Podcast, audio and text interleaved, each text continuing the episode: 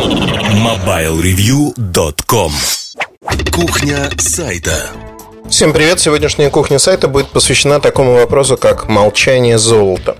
Очень часто любому журналисту приходится сталкиваться с тем, ну, кому-то больше, кому-то меньше, сталкиваться с тем, что его обвиняют и говорят, вы продажные, вы пишете вот это в интересах такой-то компании, а вот это в интересах такой-то компании. Причем вне зависимости от того, что вы напишете, вас все равно и всегда будут обвинять. Но, опять-таки, подчеркну, кого-то в большей мере, кого-то в меньшей. К сожалению, я не знаю ни одного журналиста, которого считают полностью объективным, беспристрастным и в какой-то момент, э, ну вот, например, Познер, как э, человек и как журналист, очень импонирует мне. Э, было интересно услышать от некоторых людей, что они считают, что Познер, он вот такой плохой, при этом мотивация всегда совершенно разная, ну, в большей или меньшей мере.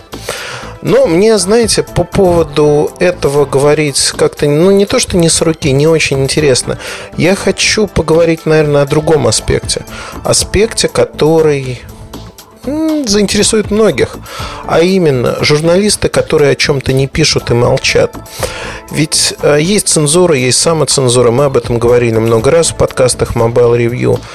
Но в этом подкасте я хочу поговорить о другой вещи, о умолчании. Умолчание, которое становится а, практикой для многих журналистов, особенно с определенного момента, когда вы вырастаете, от вас действительно что-то начинает зависеть.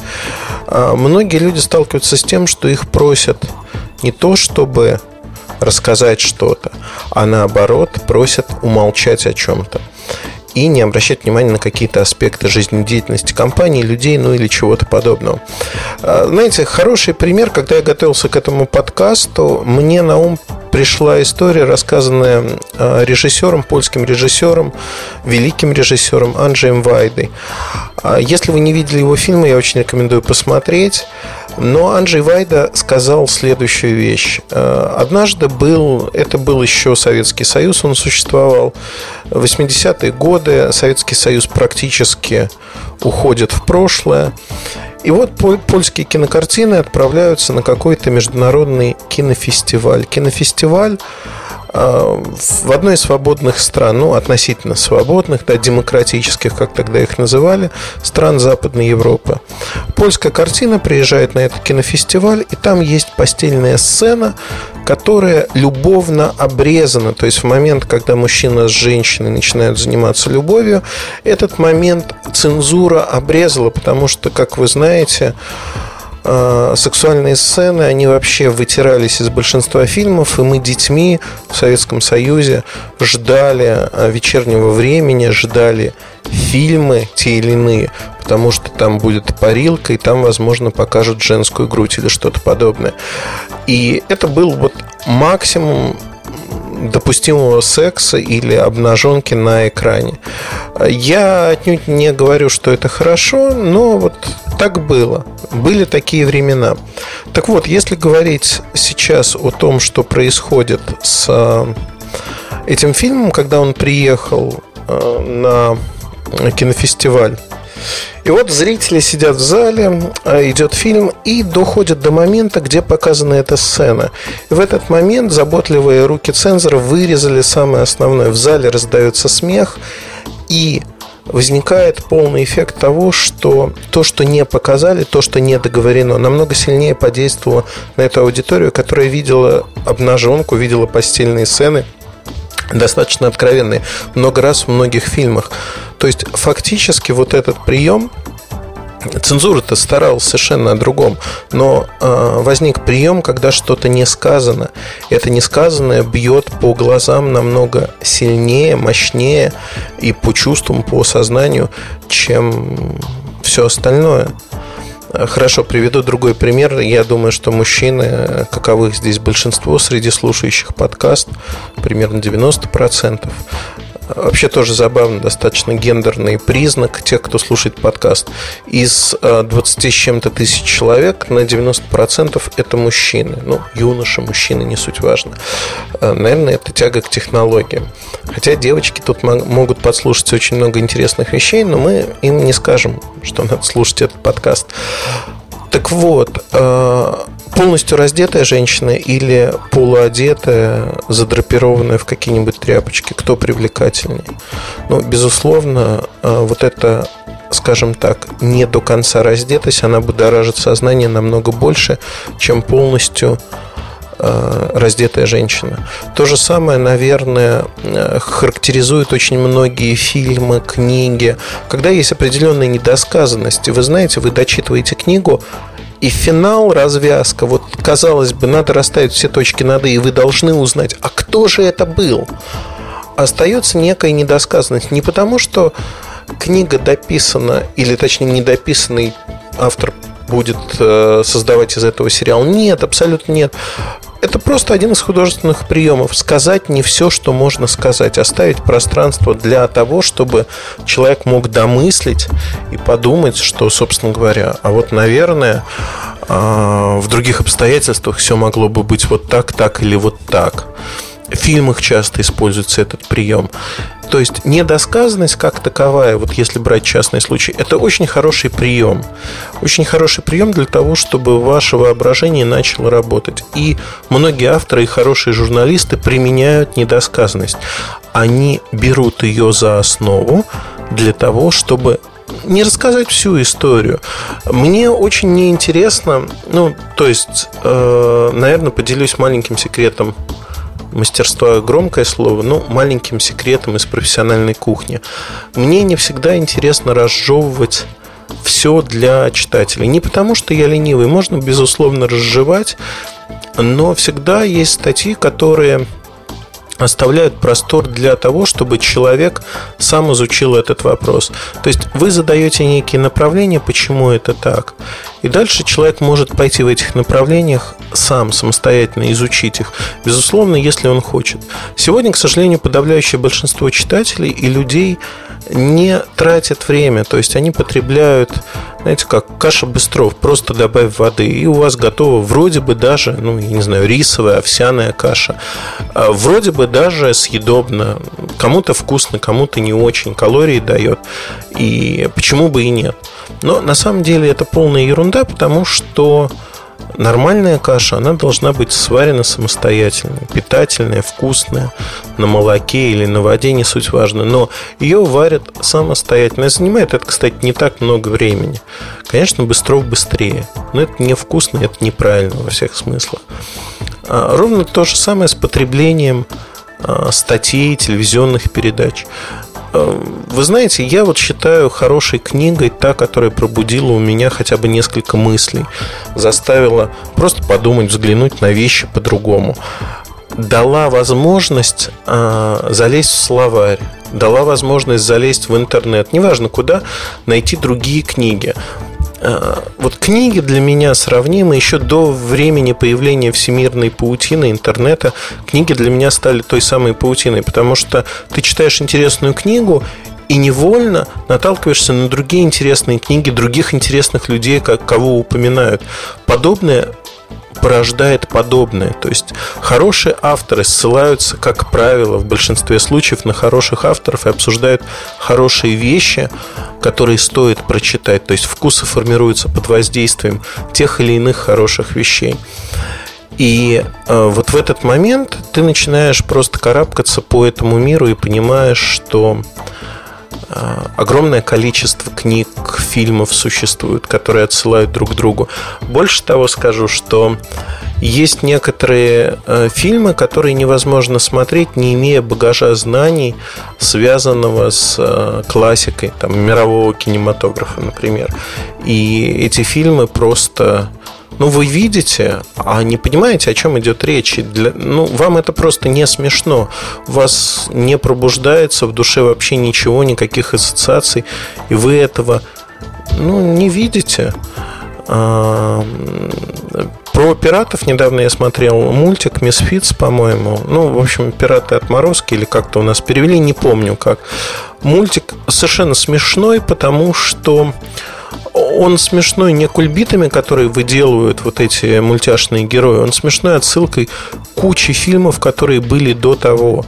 А, обыгрывается теория Дарвина, кто такой сам Дарвин, а, Бигль и один из моментов этого мультика, он как раз-таки показывает Одиссею Стэнли Кубрика, фильм «Космическая Одиссея» Стэнли Кубрика.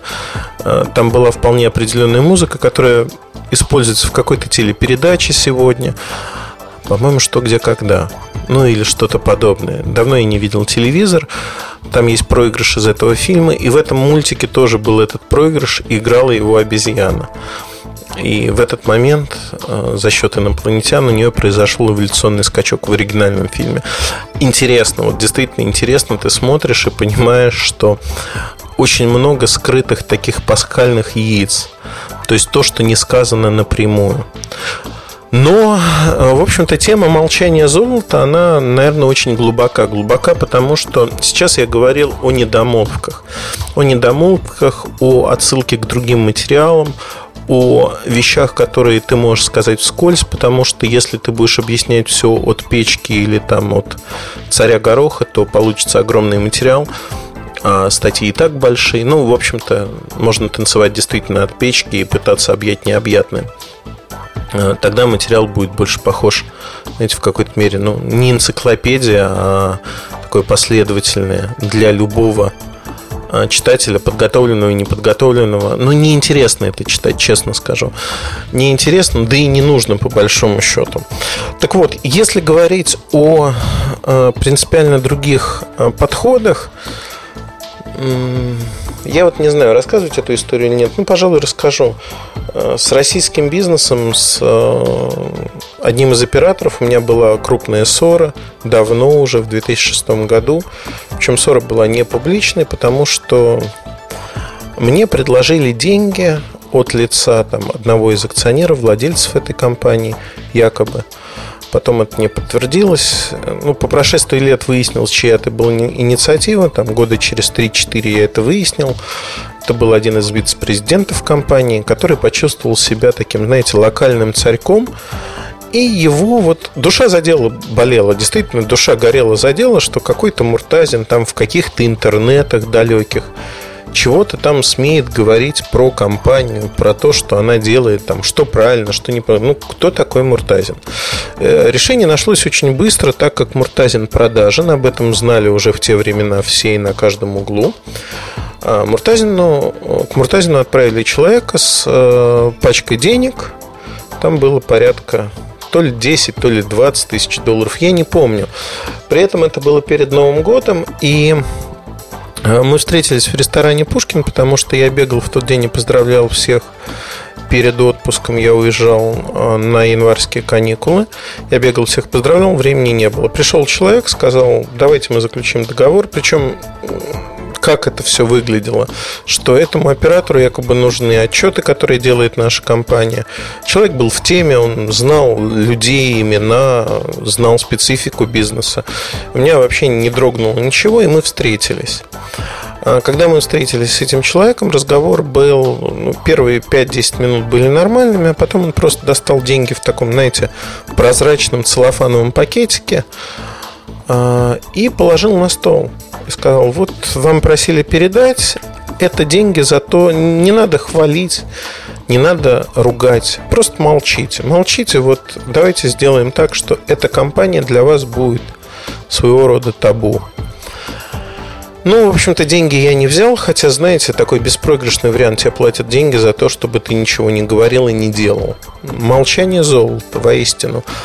Но деньги я не взял. И уже после того, как вернулся из отпуска, там были и угрозы. Я встретился с э, безопасниками компании, с их э, пиар-директором. Мы это обсудили все. И в итоге как бы пришли к некому взаимному паритету, вооруженному перемирию, если хотите. А, и это перемирие длилось достаточно долго, пока мы, в общем-то, знаете, вот тоже достаточно интересно. А, человек, который изначально все это инициировал, он остался при своем мнении о том, что а, все журналисты продажные, а, но Муртазин не продажен, потому что он на собственном опыте убедился, что Муртазин не взял деньги. Нам моей, в моей практике, вот мне лично деньги там напрямую предлагались всего лишь несколько раз. Не потому, что я такой особенный, а потому что, ну, наверное, есть определенная репутация, что их, а, не беру, б, а, деньги напрямую вот так, ну, никто не дает. Э, э, этого не существует. Опять-таки, если говорить про коррупцию, вот в чистом виде, коррупция очень часто означает ранний доступ к телу, к образцам, еще какие-то вещи. То есть э, при этом, как это назвать? Назвать это коррупцией. Никто тебе за это деньги не платит. Тебе дают возможность ознакомиться с тем или иным образцом рано, и при этом говорят, ну, напиши про него, наверное, хорошо. Вот у нас практика, я никогда ее не скрывал, очень простая. Компании, которые предоставляют доступ, ранний доступ к образцам еще до анонса, и говорят, что вот в этом образце плохо то, то, то и то. Мы закрываем на это глаза, можем упомянуть, что плохо вот сейчас то, то, то, то. Это первый взгляд, когда будет уже коммерческий образец, мы исправим, посмотрим и прочее. А иногда получается, что конечный продукт выходит унылым. Иногда нет. Но в любом случае это интересно, это интересное сотрудничество, не, некий компромисс. Я не считаю его недопустимым. Но опять-таки мы не злоупотребляем такими вещами. Если приходит компания и говорит, сделайте так, чтобы наш продукт был гениальным, хорошим и прочим, мы никогда на это не пойдем, потому что для нас дорога та репутация, которую мы имеем.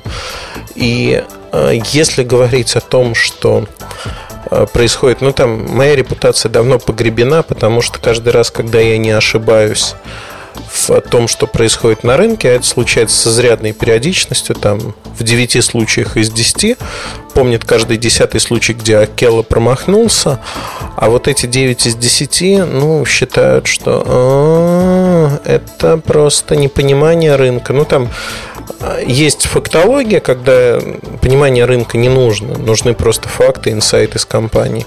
А есть фактология, когда там курица не может нести золотые яйца, кроме сказки. А вот кто-то считает, что попал в сказку. Ну, ладно, не суть важно, об этом не так интересно. Но э, в моей практике действительно были случаи, когда люди вполне определенным образом, ну, там та же компания Nokia хотела выкупить наш ресурс. Цена вопроса 2 миллиона евро с копейками. А, при этом заход был настолько, это был прошлый год, по-моему, заход был настолько осторожным через э, людей, которых я знаю очень давно. То есть э, предложение звучало примерно так. Муртазин, ты же гад и скотина, ты же тут же напишешь, что вот тебе предлагали, пожалуйста, мы тебя очень просим, не делай этого. Вот. На мой вопрос, а что вы собираетесь делать с ресурсом? Ну, то есть, вот вы купили Mobile Review. И что вы сделаете с ним? Ну, точнее, не вы, а люди, которые стоят за вами. Меня посмотрели как на идиот и сказали, ну, что сделаем? Закроем, конечно. А, потому что ты создаешь ненужный шум вокруг компании и проще вот так купить тебя и закрыть. Взятка это или не взятка? Да, безусловно, взятка, которая дается фактически, э, что называется, вот тебе деньги, на который ты, наверное, сможешь прожить какое-то время. И иди делай. Ну, как говорится, нас не интересует, что ты сделаешь через год, два. Возможно, это будет точно такой же ресурс с другим именем. Нас интересует, что в эти год-два ты не будешь писать про нас гадости именно на этом ресурсе. А если ты будешь писать эти гадости, то у твоего нового ресурса не будет изначально такой большой и значимой аудитории тех профессионалов рынка, которые тебя читают, той розницы, которая ориентируется на тебя. Вот всех их не будет. И, э, знаете, ну даже не ёкнуло. Не ёкнуло, потому что, ну, как вот к вам придут и скажут, вот те деньги, чемодан денег, э, давай мы у тебя ребенка заберем. Ну, вы же не отдадите своего ребенка. Тут то, то же самое. То есть я выбрал то, чем заниматься и молчать да не вижу смысла просто. Есть э, давление со стороны читателей, которым э, надоедают какие-то темы. Ну вот, например, им уже все понятно, что там Nokia или Rim, BlackBerry умрут.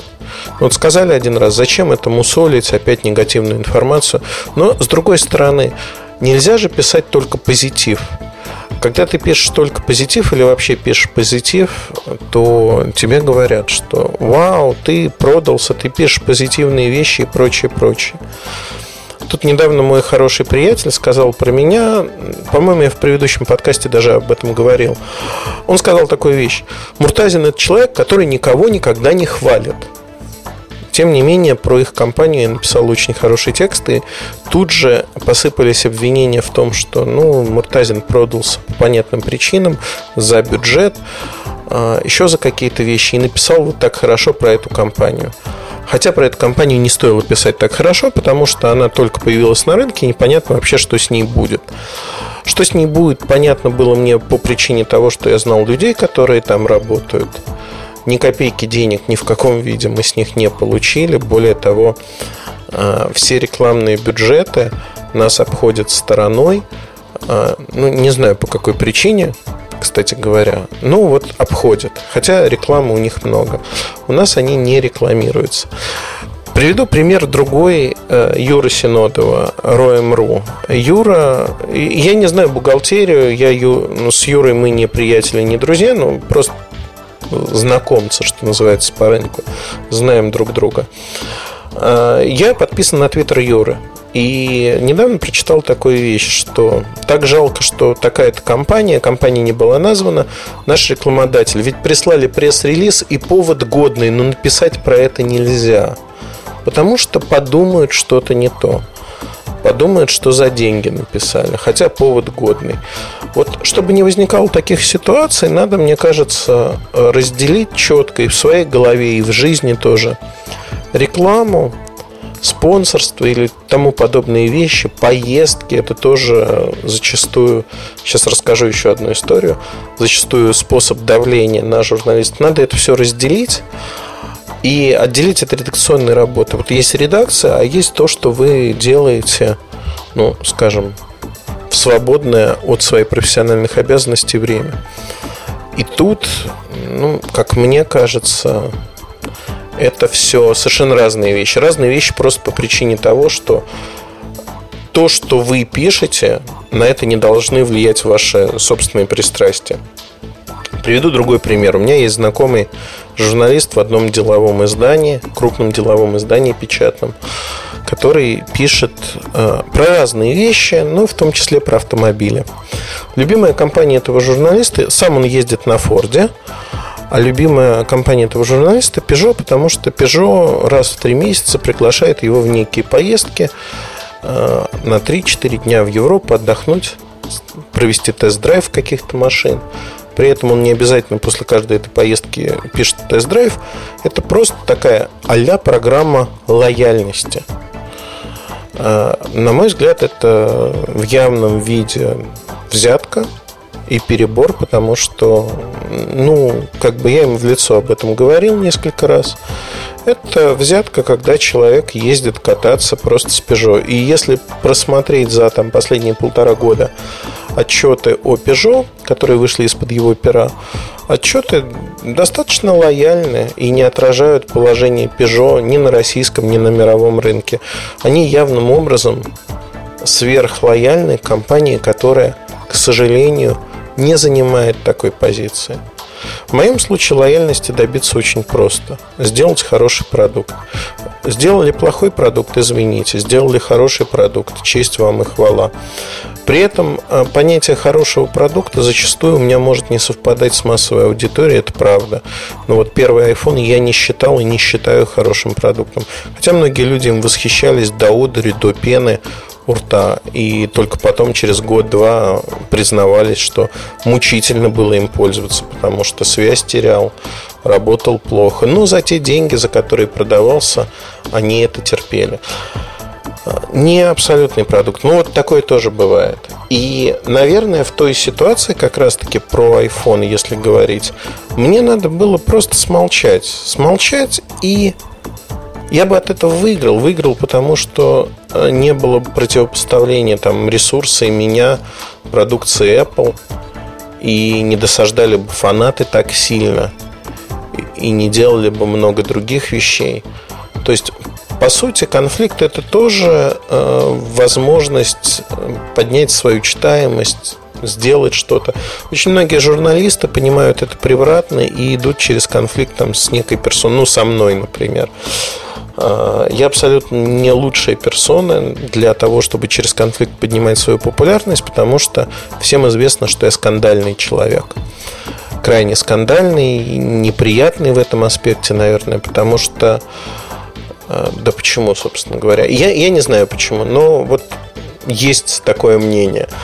Я это мнение не пытаюсь э, развенчать, не вижу просто в этом смысла, но я хочу сказать следующее, что я действительно могу достаточно жестко оценивать действия других людей.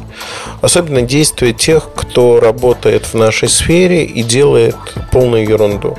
Если люди берут деньги, я об этом знаю, то мне, в общем-то, не грешно сказать об этом, что вот эти люди берут деньги, они проститутки.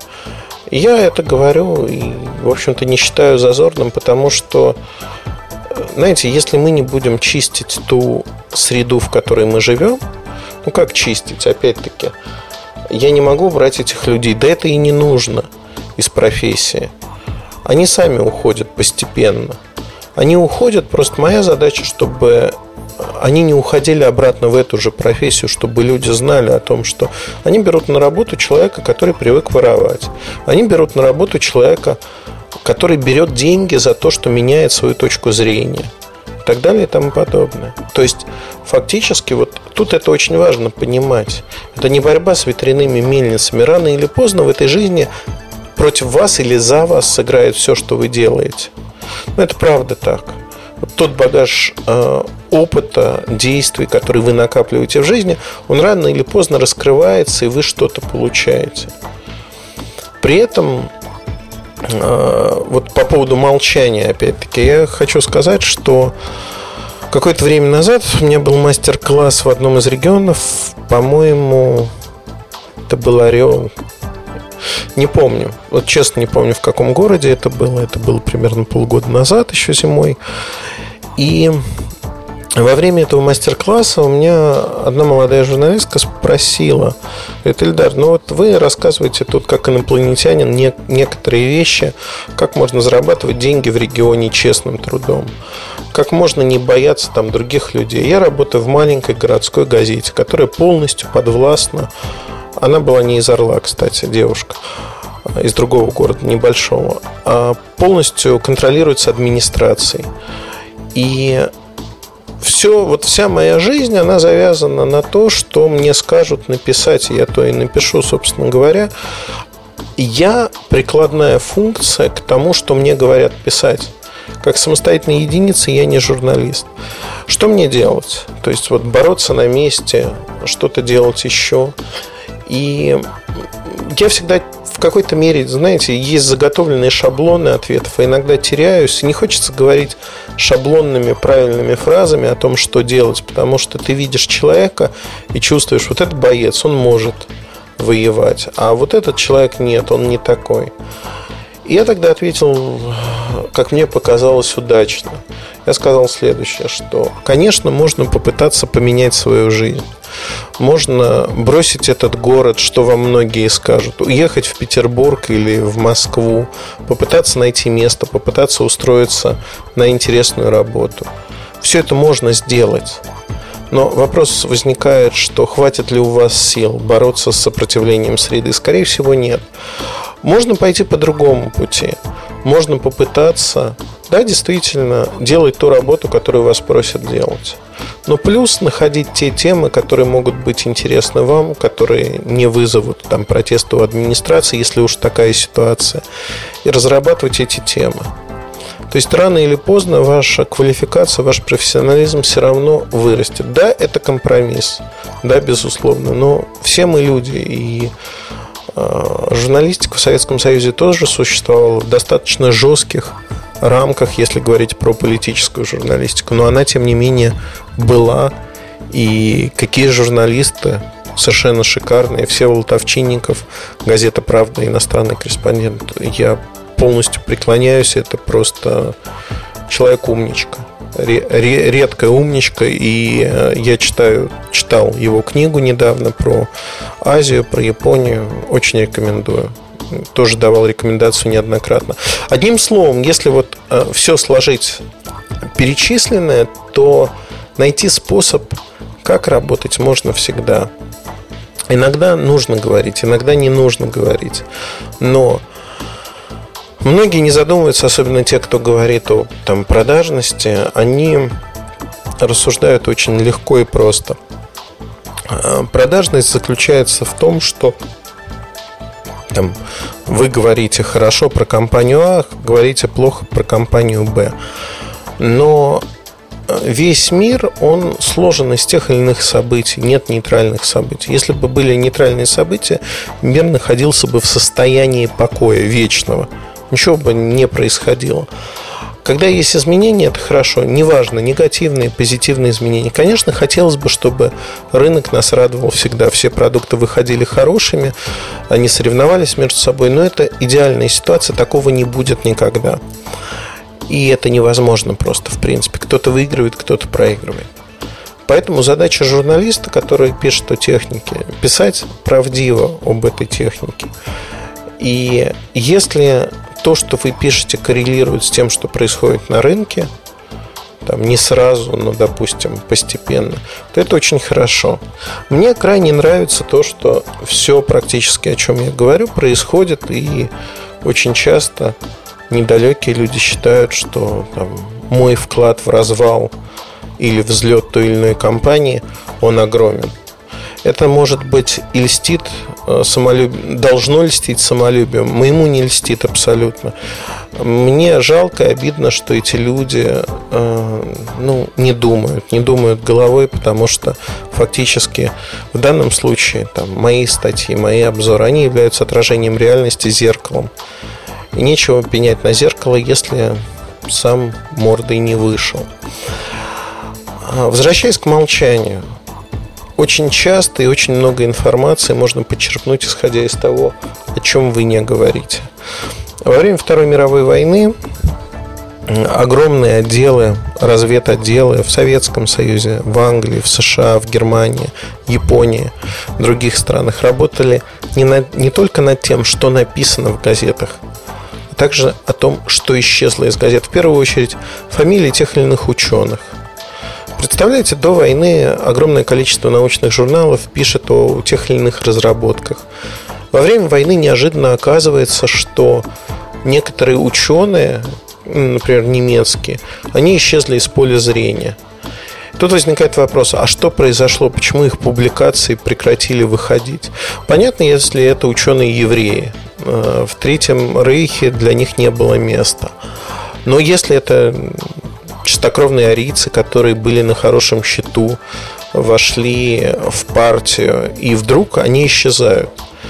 Закономерный ответ, в общем-то, на это то, что они работают над чем-то секретным. Зная примерно круг работ, которые были до войны, можно смело предположить, что государство, в данном случае Германия, разрабатывает что-то в таком-то направлении. Ну, например, фон Браун – это ракета, очевидно. Там химики работали над химическим оружием или сплавами для сталелитейной промышленности, в частности, для новых танков. То есть можно предположить, зная, имея некий объем информации, по умолчаниям, по лакунам в этой информации. А что, собственно говоря, происходит? Это тоже очень интересный момент. Интересный момент, о котором э, стоит сказать. Я понимаю, что этим подкастом я уже закругляюсь, чтобы не усыпить вас окончательно. Я понимаю, что этим подкастом даю совершенно шикарное оружие троллям всевозможной природы, которые пытаются там поймать меня. При этом большую часть информации о себе и о том, что я делаю, я даю в этом подкасте, в своем блоге, в Твиттере. И люди не понимают, что я контролирую то, что я даю. То есть я подкидываю в топку то, что мне интересно, чтобы было там. Так вот, а если говорить об этом, то я сразу хочу оговориться. Упрекнуть меня в том, что я не пишу и не освещаю какие-то вещи, можно, безусловно. Но а, это будет неправильно по одной простой причине. Я пишу о тематике телекома больше, чем кто-либо. Вообще, в принципе больше, чем кто-либо. Там на прошлой неделе, когда было два мероприятия Microsoft по Windows Phone 8 и по планшетам, у меня вышло в общей сложности 6 статей, это порядка 120-130 тысяч знаков. 130 тысяч знаков – это, мне кажется, полный перебор. Полный перебор для одной недели, потому что получается, что За июнь я написал необычные свои 300-350 тысяч знаков, а за июнь у меня получится порядка 500-600 тысяч. Отпуск сказывается. Так вот, это первый момент, то есть переработка присутствует. И второй момент, э, пожалуй, у меня есть э, совершенно шикарное оправдание. Действительно, сфера моих интересов это все, что происходит в телекоме. И бирюльки, которые выходят еженедельно, они охватывают все основные темы происходящего. Как правило, ничто не выпадает из поля интереса. Ну, кроме самых-самых глупых событий, которые, мне кажется, ну, не стоит даже рассматривать, и они не стоят упоминания. Хотя многие люди считают, что вот тут-то как раз-таки кроется корень зла. Муртазин что-то скрывает. Я надеюсь, что вам было интересно, потому что про молчание я, конечно, рассказал не так много, как о себе любимом и о тех правилах, согласно которым я работаю и живу. Но, наверное, мне кажется вот правильным рассказывать о себе и через призму своего опыта, не какого-то гипотетического чужого опыта, который неизвестно, работает или нет, а через свой опыт, которым не грешно поделиться, в общем-то, показать, что можно и вот так – Удачи, хорошего настроения, спасибо и оставляйте комментарии. Приходите к нам, рекомендуйте подкасты друзьям. Спасибо. Пока-пока. MobileReview.com Жизнь в движении.